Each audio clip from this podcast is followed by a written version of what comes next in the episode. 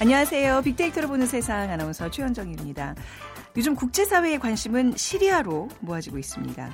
폐허가 된 거리에서 울고 있는 시리아 어린이들의 모습 보도를 통해서 접하셨을 텐데 가슴 아픈 전쟁의 참상이죠.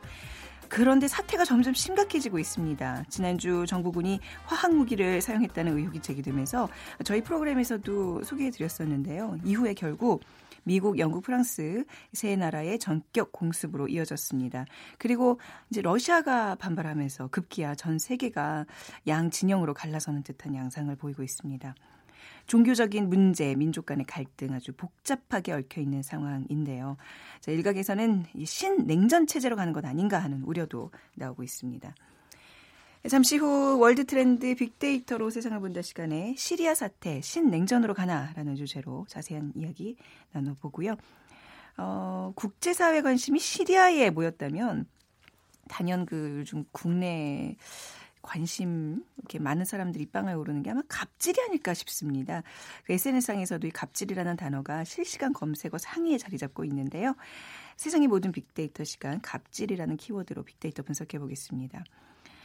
아, 빅퀴즈입니다. 아, 오늘 시리아에 대한 얘기 나눠볼 텐데요. 시리아 사태의 배경 중에는 이슬람 교도들 간의 종교적인 갈등도 포함되어 있습니다. 그런데 이슬람 교도들은 좀 특별한 음식을 먹죠. 이슬람교 계율에 따라 도축된 고기, 철이 가공된 제품을 말합니다. 2012년 1조 880억 달러 규모였던 이 글로벌 이 식품의 시장은 2018년에는 1조 6,260억 달러까지 어, 성장할 것으로 추정되고 있는데요. 그래서 무슬림 관광객 유치를 위해서 중요하게 고려해야 할 부분이기도 합니다. 무엇이라고 할까요? 1번 코란, 2번 할랄, 3번 직화구이, 4번 프라이드 치킨.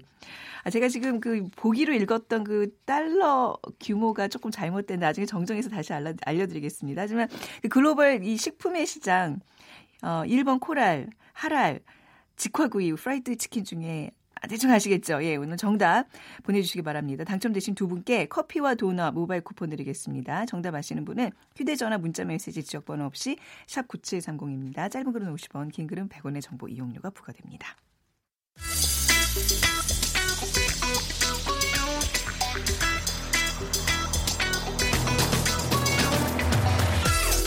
오늘 여러분이 궁금한 모든 이슈를 알아보는 세상의 모든 빅데이터. 연세대 박희준 교수가 분석해드립니다. 세상의 모든 빅데이터 연세대학교 산업공학과 박희준 교수 나오셨습니다. 안녕하세요. 네, 안녕하십니까. 네. 자, 오늘 아, 오늘 이 얘기하면 또 이제 제 분노 조절이 장, 어, 이게 분노가 조절이 안 될까봐 굉장히 걱정이 되는데 이제 갑질 논란 다시 불거지고 있어요. 예. 무엇 때문인지 소개해 주시죠. 네. 지난 3개월간 그 네. 소셜 데이터를 분석해봐도 네. 어, 언급 횟수가 굉장히 높아지면서 갑질에 대한 사회적 관심이 다시 높아지고 있는 것 같고요. 어, 연관 단어들을 좀 살펴보면은 에, 대부분 그 지금 갑질 사례 논란의 중심에 서 있는 개인의 이름들이 나오고 있는데 네. 대부분 재벌 3세나 음. 정치인 같은 경우가 많은 것 같고요. 그래 최근 뭐 우리 사회 갑질 논란, 특히 이제 재벌 3세들이 그 논란의 중심에 서 있는데 재벌 1세 뭐 어려움을 극복하고 창업을 했고요. 음. 2세는 또 성장 과정에서 그 어려움을 극복하는 과정을 지켜봤습니다만은 네. 3세 같은 경우에는 별 어려움 없이 그리고 음. 어 지난 이제 30대 대기업 음. 에, 특히 이제 재벌 3세의 경우 임원 입사를 해서 임원에 오르는 평균 기간을 살펴봤더니 한 2.5년 되더라고요. 아. 그러니까 거의 이제 입사를 하게 됨과 동시에 네. 임원이 되게 되고요. 그래서 그들이 가지고 있는 어떤 선민 사상이 음. 에, 그런 왜곡된 사회나 조직에 대한 시각을 만들어내면서 그러한 것들이 이제 좀 좋지 못한 이러한 사고의 또 중심에 서게 되는 것 같습니다. 또 이제 일부 왜 재벌 3세도 정말 잘 키웠다라는 아, 제 얘기를 듣는 사람들도 있는데 이번에 지금 뭐 사태가 심각해진 이제 어, 이 모 재벌 기업의 3세 그 갑질 횡포는 조금 보기가 낯뜨거워요. 그러니까 그야말로 좀 얘네들 어떻게 키웠나 정말 혀를 차는 분들이 많고요. 단순한 갑질이라기보다는 네. 제가 보기엔 최근 그 우리 사회 또 다른 화두가 되고 있는 네. 분노 조절 장애의 아주 그렇죠. 어, 대표적인 사례가 음. 아닌가 싶기도 하고요. 네. 앞서 말씀 드렸던 그런 어떤 태어나면서부터 자기 가지고 있었던 어떤 특수한 환경 속에서 성장을 하면서 가지고 있는 선민 의식. 네. 그러니까 이런 것 같아요. 우리 사회 많은 이제 갑질 논란이 있습니다만은 그 중심에는 무시라는 단어가 있는 것 같아요. 음. 내가 누군데 네. 네가 감히 나를 무시해라고 네, 네. 생각하는 그거는 뭐 비단 재벌 3세나 일부 정치인의 얘기뿐만 아니고요. 우리 사회에 광범위하게 퍼져 있는 네. 그런 어떤 주변으로부터 자기가 자기가 가지고 있는 위치 역할에 대한 인정을 못 받고 있다고 생각하는 음. 그런 피해 의식에서 좀 출발하고 있지 않나 하는 생각도 해봅니다. 그동안 우리가 이 갑질 얘기를 벌써 몇 년째 하고 있으니까 그렇죠? 그 땅콩 공주에 의해서 이제 물컵 물컵 예. 공주까지 지금 벌써 한 3년이라는 기간이 지난 것 같은데 왜 이렇게 점점 이렇게 많은 지적이 있음에도 불구하고 어, 갑질의 저는 뭐 우리 사회의 갑질의 정도가 네. 심해져 있다기보다는 네. 그 이전 사실 생각해 보면 20년 30년 전에 지금 우리가 겪고 있는 똑같은 갑질 아마 우리 사회에서 많이 자행되고 있었을 거예요. 네. 하지만 그만큼 그런 것들이 사회 이제 밖으로 덜어나, 드러나지 않았던 음. 것 뿐이겠죠. 그래서 저는 한편으로는 이런 사례들을 접할 때마다 네. 어, 갑질에 대한 우리 사회 우리 사회 속에서 갑질의 정도가 점점 심해지는 음. 것이 아니냐 하는 이러한 좀 자괴감을 느끼기도 하지만 또 한편으로는 네. 이전에 어떤 수면 밖으로 드러나지 않았던 그런 많은 갑질 사례들이 네. 이제는 우리 사회 구성원에서 드러나고 있구나. 그래서 네. 우리 사회가 스스로 그런 갑질에 대한 자정 능력을 조금씩 갖춰가는 것이 아닌가 하는 네. 좀 긍정적인 시각을 가져보기도 하는데요. 에, 사실 뭐 우리 같은 경우에는 제도적으로 역사적으로 어, 계층 구도를 사회에 가지고 있었죠. 음. 그런 이제 민주화된 사회에서 어, 우리 사회 구성원들의 눈높이가 높아지고 그리고 최근에 등장한 모바일 기반의 이제 다양한 미디어가 또 음. 그런 여러 가지 갑질 사례를 세상에 드러냄으로써 지금 나타나는 현상이 아닌가 생각해 봅니다. 그 이제 최근에 보니까 미국 뉴욕 타임스에서 이제 이 예. 기사를 다루면서 그 재벌, 재벌이란 단어도 이제 분명히 나오고 있고요. 뭐 그건 이제 오래됐습니다만 예. 또 이번에 갑질, G A P J I 그래서 갑질이라는 신조. 그러니까 이게 국제의 어떤 이런 많은 시사 용어들의 한국어를 널리 보급한다는 어떤 긍정적인 측면도 있겠지만 이거는 굉장히 부정적인 의미에서의 갑질인데 말이죠. 이거 이게 좀 널리 지금 알리는 역할을 하고 있어요. 제가 예. 그 며칠 전에 보셨, 보셨죠? 예, BBC하고 네. 또 아니, 기사도 봤지만 네네. 제가 뉴스를 봤어요. 네. 어, 해외 그 방송 뉴스를 봤는데 거기서 도 굉장히 이게 화제가 돼서 보도가 되어졌는데 네. 그 앵커도 그렇고 음. 또이 사례를 해설하는 그 전문가도 그렇고 네. 굉장히 좀 비웃으면서 아. 사례를 소개를 하더라고요. 그래서 네. 어, 저 같은 경우는 그 뉴스를 통해서 이 사례를 보면서 굉장히 좀 창피했던 그런 음. 기억이 납니다. 그러니까 이게 대체할 수 있는 영어 단어가 없기 때문에 이제 갑질이라는 예. 단어를 그대로 썼다는 얘기인데 이 갑질 문화 그렇다면 어떻게 보면 우리 어떤 조직 문화의 어떤 고유의 그런 어떤 병폐에서 나오는 현상일까요? 아니면 외국에는 이런 갑질 없어요? 사람 사는 사회는 다 있지 않을까요? 외국에도 갑질이 있죠. 있죠? 네. 그리고 인류 역사가 시작된 이후에 갑질이 없은 적이 음, 있습니까? 네네. 예, 그리고 아까 말씀드렸지만 우리 사회도 사실 네. 60대 70대 더한 갑질들이 음, 있었고요. 음, 그렇지만 이제 그런 것들이 예, 지금 최근에 이제 소개되고 있는 다양한 미디어에 의해서 그런 네. 것이 밝혀지고 이제 세상에 소개될 뿐인데 네. 사실 저는 또 하나 좀 요번에 이제 이 에, 대한항공 에, 그런 임원의 갑질 음. 사례가 이제 소개가 되면서 대한항공에 대한 불매 운동이 또 벌어지고 있더라고요. 그렇죠. 국적기 자격을 박탈해야 된다는 예. 얘기까지 지금 나오고 있습니다. 그래서 저는 이걸 보면서 또 어떤 네. 생각을 하냐면 에, 사실 지난번에 이제 땅콩 해양의 음. 논란의 중심에 서 있었던 에, 그 조연아 네. 예.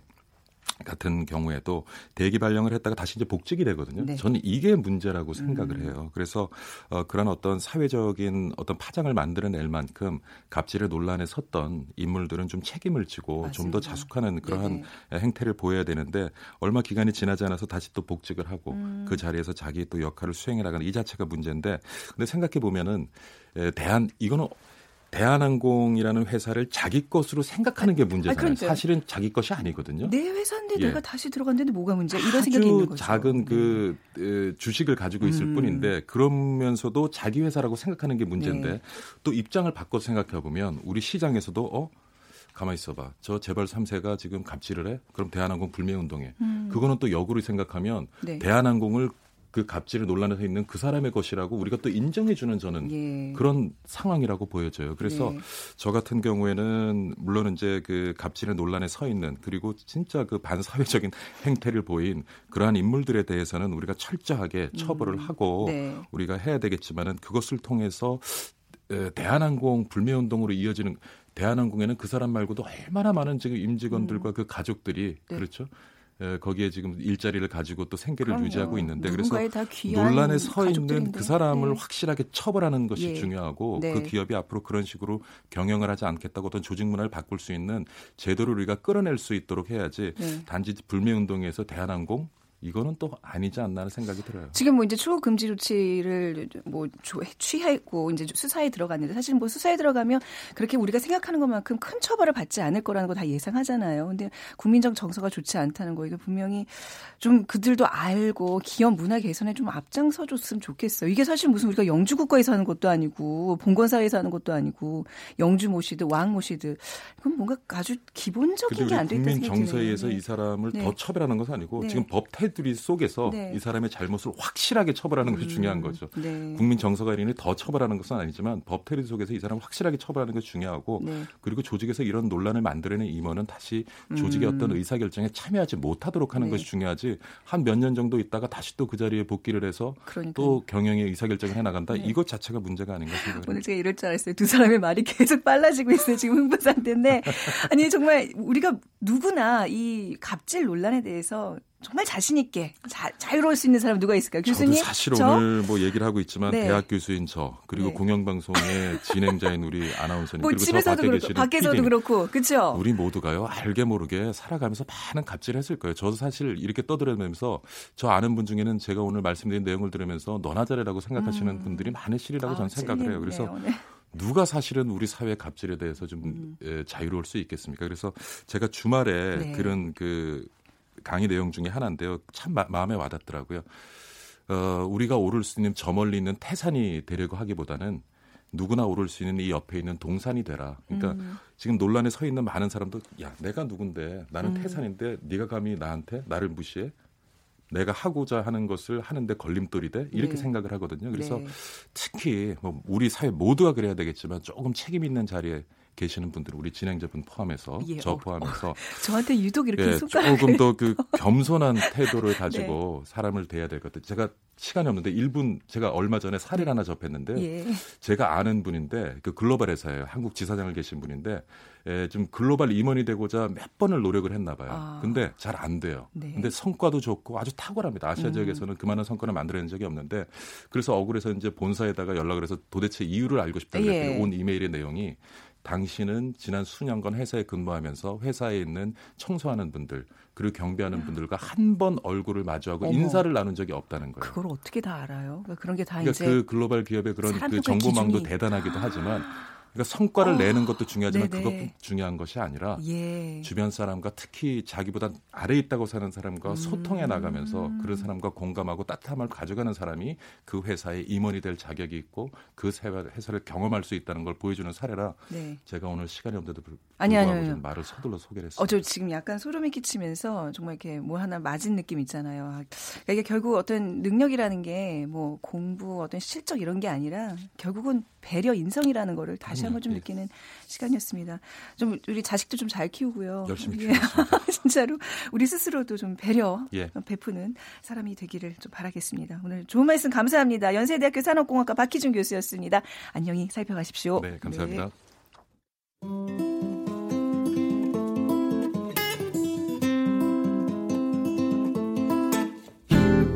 월드 트렌드 빅데이터로 세계를 본다. 국제뉴스 전문 임상훈 기자와 빅커뮤니케이션 전민기 팀장이 분석해 드립니다.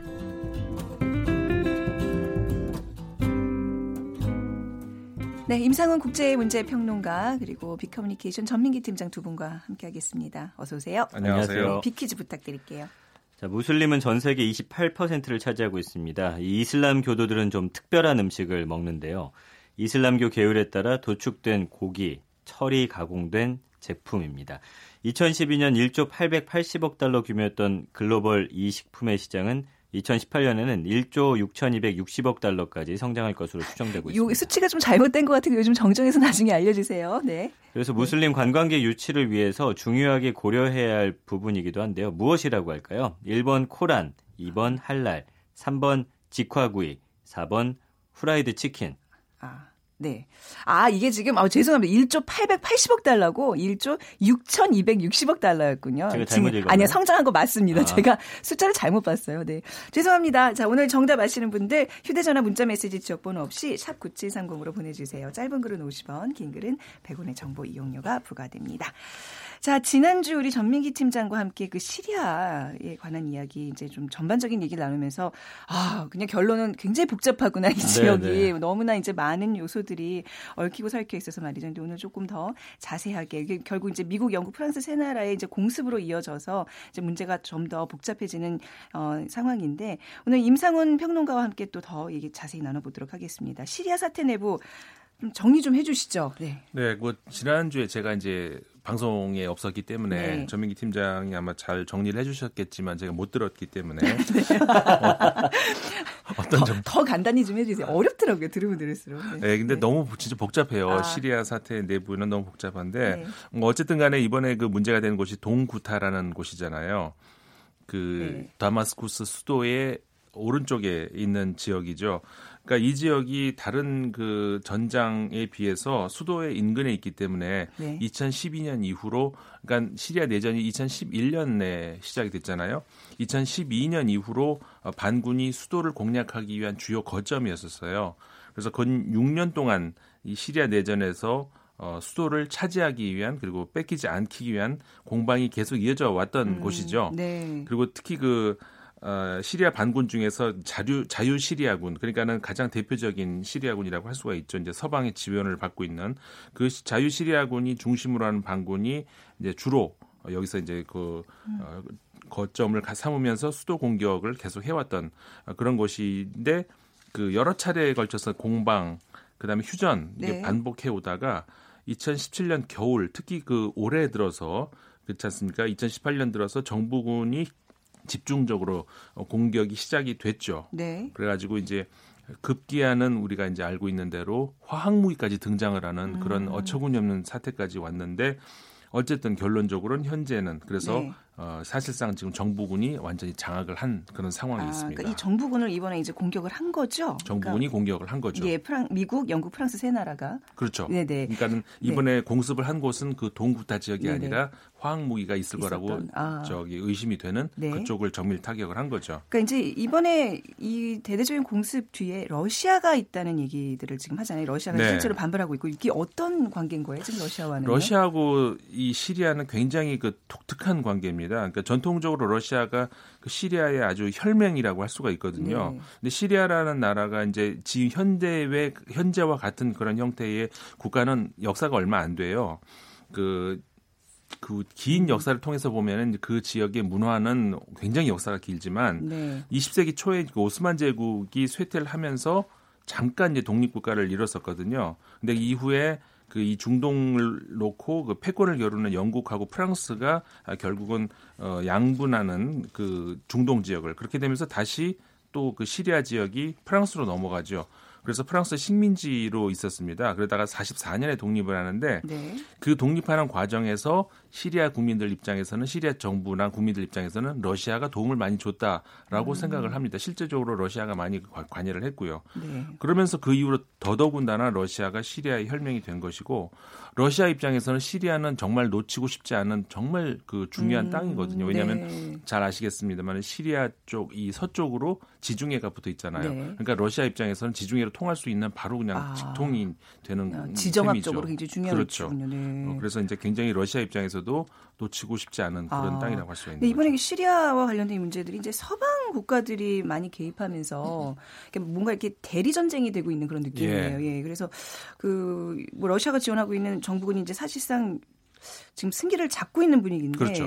왜 이렇게 된 거예요? 이게 왜 신냉전 지금 체제로 간다 뭐 이런 우려까지 지금 있거든요. 네. 네. 어, 그러니까는 사실 이런 우리가 질문을 할 수 있잖아요. 그 러시아가 신, 그 정부군을 지원하고 네. 그럼 러시아를 제외하고 많은 미국, 영국, 프랑스 그러니까 이런 서방 네. 국가들이 반군을 지원하는데 그렇게 일방적으로 기울었을까? 아, 네. 근데 이게 러시아가 정부군을 지원하는 거는 정말 어떻게 보면 좀 간단한데 왜냐하면 정, 어쨌든 시리아가 유엔 가입국이고 국가잖아요. 그러니까는 근데 반군을 지원한다는 건 그게 쉬운 일은 아니죠. 네. 그리고 반군이 아까도 제가 말씀드렸던 자유시리아군을 제외하고도 엄청나게 많습니다. 그리고 음. 반군 안에서도 성향이 너무 다른 그런 세력들이 너무나 많아가지고 어, 서방 국가 입장에서는 반군을 지원하고 싶어도 네. 이, 중에 누구를 지원해야 될지가 아, 헷갈리는 그런 경우 네네. 잘못 지원했다가 나중에 큰일 나는 수가 있거든요. 왜냐하면 네. 내가 지원하는 그 반군이 정, 그 장악을 했다고 예. 쳐보세요. 근데 나중에 이들이 어떻게 어떻게 돌변할지는 알 수가 없는 음, 거거든요. 그래서 지원하기가 굉장히 쉽지가 않은 그런 상황인 거죠. 그런 상황에서 그러니까 당연히 그 정세가 점점 이 정부군 쪽으로 음. 어, 기울 수밖에 없는 그런 상황이 된 거죠. 네.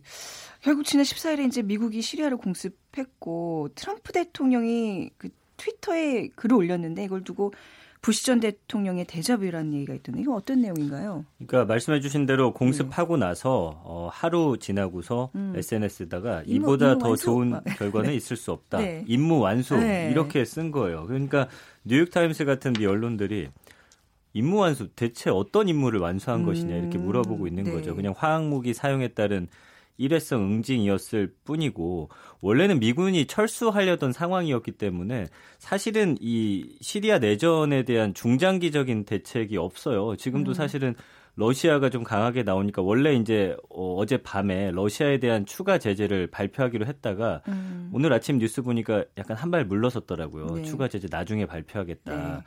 어 그럼에도 불구하고 또 이렇게 SNS에다가 이야기했고요. 네.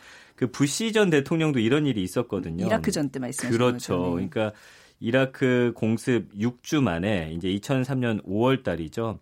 그 항공모함에서 이라크 주요 전투 종료를 선언하면서 어, 뭐 임무 완수라고는 안 했는데 연설대 뒤쪽에 임무 완수라고 적힌 플래카드가 음. 있었어요. 네. 그래서 마치 모든 것이 끝난 것처럼 보였지만 음. 이라크전 그 이후에 이제 8년 넘게 이어졌고요. 네. 그 이후에 미국 군인들 전사자만 4,400명이 넘었고 음. 전쟁에 쏟아부은 돈이 2조가 넘었었거든요.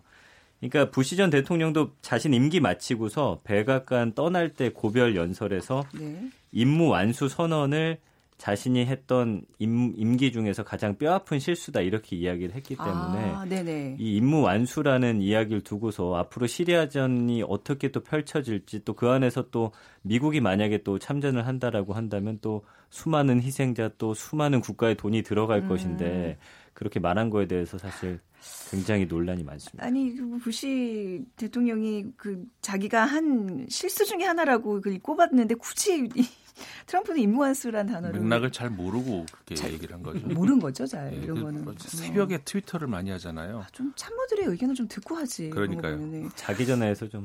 네. 예. 걷어들일 수 없고 네. 사실 트위터라는 게. 그 미국, 영국, 프랑스 세 나라가 전격 공습을 한데 요 배경도 좀 자세하게 좀 설명 드릴까요? 그러니까 아까 제가 네. 말씀드렸던 것처럼 네. 어, 이 서방 국가들이 반군을 지원하는 것에는 네. 한계가 있다는 네. 것이죠. 그래서 이제 반군이 세력을 점점 일어나는 것을 어떤 의미에서는 좀 보고 있을 수밖에 없는 음. 그런 상황에 놓여 있었는데 문제는 화학 무기가 쓰였다는 것이죠. 네. 화학 무기를 썼다는 거에 대해서 그거를 아 그렇구나라고 넉넉히 그냥 볼 수는 없는 거거든요. 특히 이제 프랑스 같은 경우에도 마크롱 마크롱 대통령이 지난해 취임을 하면서 분명히 그건 얘기를 했어요. 음. 우리는 이 마지막 마지막 한계선이 화학무기다. 이거는 정말 쓰면 안 된다라고 했기 때문에 네. 그렇게 공언한 상태에서 지금 화학무기가 쓰였다고 어 정말 그 우리 화면에서도 봤잖아요. 너무나 음. 그 끔찍한 그런 상황들 그거를 이제 보고만 있을 수는 없는 것이죠. 그렇기 때문에 그 화, 이 행동을 취하지 않는 게 더 명분이 없을 그런 상황이 이제 된 것이죠. 네. 그래서 어, 적어도 긍정적인 그 효과라고 한다고 하나만 얘기한다면은 그래도 화학무기 사용에 대해서는 분명히 응징이 들어간다라고는 또 하나의 그 선례를 남겼다는 점에서는 그런 의미에서는 긍정적이라고 할 수가 있는 것이죠. 어떤 의미에서는 그래서 우리가 이제 그 지난번 그 김정남 그, 그 사건도 있지 않습니까? 네. 북한에 대해서도 어느 정도의 메시지는 될 수가 있다 이렇게 볼 수도 있는 거죠. 그런데 이제 문제가 푸틴 대통령이 이제 이 미국 영국, 프랑스 공격에 대해서 굉장히 불편해하고 뭐 이제 경고도 날리고 좀 이러고 있어요. 이게 미국과 러시아 중심으로 전 세계가 이렇게 양분되는 정말 신내전 체제로 좀 가는 이게 만약에 그런 미국과 단계에 접어든 예, 게 아닌가 우리가 러시아 관계가 더 갈등이 깊어지게 된다라고 예. 한다면 이 우방국들 입장에선 누군가의 편에 서야 할 텐데 그렇게 네. 되다 보면 이제 양분될 수가 있는 거고요. 일단 미국의 어, 이 공습을 지지하는 국가들 같은 경우는 사우디아라비아죠. 그래서 네. 뭐 지난주에 말씀드렸지만 종교적인 이유가 있습니다. 시리아 정부가 사실 그 이슬람 종파 중 하나인 시아파인 반면에 국민의 70%는 또 순위파기 때문에 음. 이 순위파 종주국인 사우디는 시리아 반군을 지원하죠. 네. 그래야 순위파가 더 많아지고 본인들이 존주국이어서 더 영향력을 끼칠 수 있기 때문이고요. 이란을 견제하는 이스라엘도 전폭적인 지지 보내고 있고 터키도 이제 시리아 안에 있는 쿠르드족 들의 그 세력 확장을 우려해서 터키 안에도 쿠르드족들이 꽤 있거든요. 이 같이 함께 영향을 받아서 또 터키 안에 또 어떤 내란이 일어날까봐 또 걱정하기 때문에 역시나 네. 지지를 하고 있고요. 뭐 일본도 지금 그렇게 하고 있고 일단 음. 중국이나 이란, 볼리비아, 쿠바 같은 국가들은 또 미국을 맹 비난하고 있습니다. 러시아 음. 편에 선 나라들도 꽤 많다라는 거예요. 예, 네. 그렇기 때문에 상당히 문제가 될 것 같고요. 뭐 브라질, 아르헨티나, 페루 같은 경우도 우려를 나타냈고 음. 인도 같은 경우는 이제 사실 그동안 음, 러시아하고 오랫동안 우호적인 관계를 유지했기 때문에 어, 이게 러시아 편을 들어야 되는데 최근에 또 미국과 경제적인 걸로 많이 가까워졌거든요. 그러니까 네. 약간 중립적인 의견을 냈어요. 그러니까 네. 제가 볼 때 이 세계 평화라는 건 결국엔 국가의 굉장한 실리와 이득이 음. 있어야지만 이게 유지가 되는 건데 과연 이 시리아 내전을 두고서 자국의 이득을 생각하지 않고 정말 세계 평화를 음. 위해서 목소리를 내는 국가가 있을까라는 그런 의구심을 그쵸. 갖게 됐습니다. 더 문제는 이제 북미 대화도 영향을 끼칠 수 있다라는 아, 거예요. 그럴까요? 거기까지도 네. 이제 영향을 미치겠죠. 왜냐하면 러시아하고 중국이 이렇게 난리를 피고 있는데 사실 네. 북한은 이 두 국가가 더 가깝잖아요. 그렇네요. 그래서 여기까지도 네. 영향을 미치지 않을까 우리 정부는 조금 노심초사하고 있는 거죠. 북미 대화 테이블에서 이 문제까지 논의를 하게 않게. 근데 이게 좀 더 깊어진다라고 했을 때 네. 이제 북한도 뭔가 입장을 취해야 어, 할 텐데 네. 이걸 틀어버릴 수도 있다라는 거죠. 음, 근데 사실 이제 다 EU 회원국들이잖아요. EU에서 뭔가 이게 이런 조절하면 되는데 EU 내에서도 지금 분열되는 아, 모습이 보이고 있는데 이게 문제예요, 그죠? EU도 이제 네. 요즘에 사실 여러 가지 이유 때문에 네. 깨지려는 움직임들이 좀 있었는데 이게 또 터 지면서 네. 사실 그렇습니다. 이제 미국, 영국, 프랑스, 어, 영국과 프랑스, 독일이 이제 이, 뭐 물론 영국은 나왔지만 이 네. 안에서 굉장히 강대국들이었기 때문에 이 사람들의 목소리가 컸는데 러시아하고 어떤 그 석유라든지 천연가스 이렇게 경제적으로 또 얽혀 있는 나라들이 있거든요. 네. 이게 이 국가들 입장에서는 또 러시아 편을 들어야 되나 약간 이러면서 동요되는 모습을 보이고 있고요. 만약에 정말 말씀드린 대로 이런 것들이 계속 골이 깊어진다라고 한다면 음. 이유도 깨질 수 있고 또 여러 가지 우방국들이 미국과 러시아 편에 서면서 네. 예전에 정말 신냉전 체제로 들어가는 게 아닌가 이런 우려 많이 나타내고 있습니다. 아, 진짜 어떻게 보세요? 임상훈 평론가께서 이번에 상황을 그러니까 뭐 1차 대전 뭐 직후 뭐 우리가 네. 이제 많이 겪었던 1, 2차 대전 그런 양상의 어떤 요즘까지 그렇게 뭐 심각하게 보는 사람들도 있는데 어떻게 보시는지. 어, 일단 그 신냉전이라고 하는 관점에서 우리가 보통 냉전이라고 얘기하면 이데올로기로 많이 네. 접근을 하잖아요. 근데 이 이데올로기에 국한해서 말한다면은 좀 그렇게 보기는 어려울 것 같다는 생각이 들고요. 사실상 20세기의 냉전 시대에도 사실 어, 긴 시간 동안은 그 이데올로기 대립이라기보다는 오히려 그 어, 러시아 세력, 유럽 세력, 미국 세력, 중국 세력 이런 지정학적인 팽창 욕망이 그려낸 그런 구도였던 것이 더 저 적절하다고 보는 것이 맞기 때문에 아, 그런 의미에서 본다면은 그런 의미로 보자면은 이제 뭐 신냉전이라고 볼 수도 있겠죠. 네. 그리고 이제 그 1차 세계 대전 이후 상황과 비슷하다는 것도 어, 참 불행하게도 어느 정도는 좀 맞는 것 같아요. 왜냐하면 아까 말씀드린 것처럼 시리아 탄생 그 자체도 우리가 흔히 그 어, 사이크스 피코 협정이라고 하는 미, 음. 영국과 프랑스 사이에서의 자신들이 그냥 자대고 긋는 그 그런 음. 결과물이거든요. 어쨌든 그런 차원에서 음. 뭐 어쨌든 좀 비극적인 상황은 비슷한 것 같아요. 네, 이게 벌써 지금 2주간에 걸쳐서 얘기를 하고 있는데 뭔가 하기 하고 싶은 얘기 해야 할 음. 얘기가 더 막더 쌓여가는 느낌입니다. 부디 이제 다음 주까지 이런 사태가 좀 이어지지 않길 바랍니 다. 바라면서 오늘 이야기는 여기서 마무리하겠습니다. 국제문제평론가 임상원 기자, 비커뮤니케이션 전민기 팀장이었습니다. 두 분 감사합니다. 고맙습니다. 네, 오늘 정답은 할랄 식품 할랄이죠. 8648님 무역업을 하는 관계로 아랍권 국가 손님들을 자주 만납니다. 요즘 서울 시내에서도 쉽게 할랄 음식점들을 찾아볼 수 있어요. 하시면서 정보 주셨고요. 8255님 새벽 6시 30분에 시내버스 타면 늘 그 무슬림 옷을 입은 여자분을 만나는데 이분도 이 식품 먹겠죠? 해주셨어요. 두 분께 커피와 도나 모바일 쿠폰 드리겠습니다. 자, 빅데이터로 보는 세상 오늘 시간 마무리할게요. 내일 오전 11시 10분에 다시 오겠습니다. 지금까지 아나운서 최원정이었어요. 고맙습니다.